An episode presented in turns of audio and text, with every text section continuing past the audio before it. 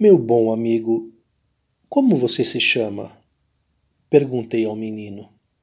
E ele me respondeu: Bartolomeu Garelli. E de onde você é? Eu venho de Haste. Você tem pai? lhe perguntei. Não, meu pai morreu.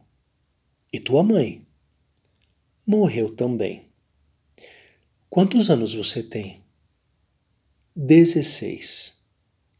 Sabe ler e escrever? lhe perguntei e ele me respondeu: Não sei nada.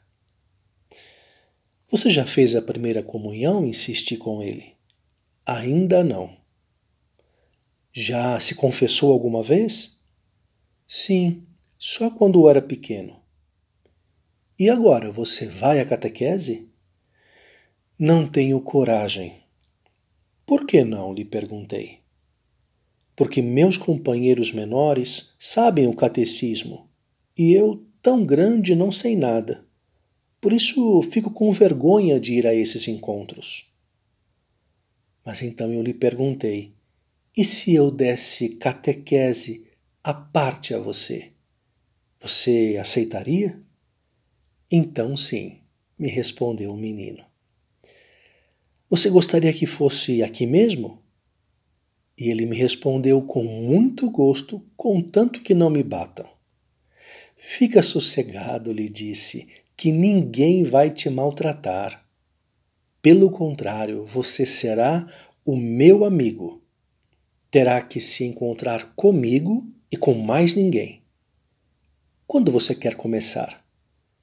E ele respondeu prontamente: Quando o Senhor quiser. Esta tarde é possível? lhe perguntei. E ele me respondeu que sim. Então lhe fiz uma outra e última pergunta: E se fosse agora mesmo? Sim, agora mesmo. Que bom seria, me respondeu. Então eu me levantei, fiz o sinal da cruz para começar. Ele não o fez porque não sabia. Então, naquele primeiro momento, procurei lhe ensinar a fazer o sinal da cruz e a conhecer Deus Criador e o motivo por que ele nos criou. Embora ele tivesse pouca memória, conseguiu, com assiduidade e atenção, aprender em poucos domingos as coisas necessárias para fazer uma boa confissão e pouco depois a sagrada comunhão.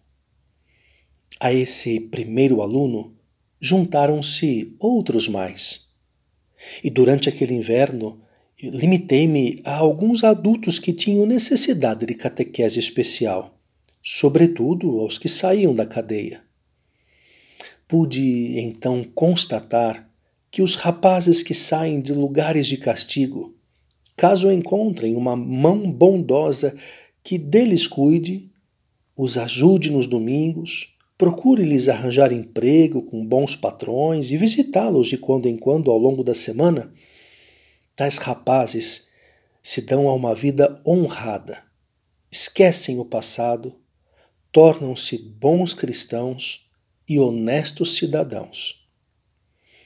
Essa é a origem do nosso oratório, que, abençoado por Deus, teve um desenvolvimento que então eu não podia imaginar.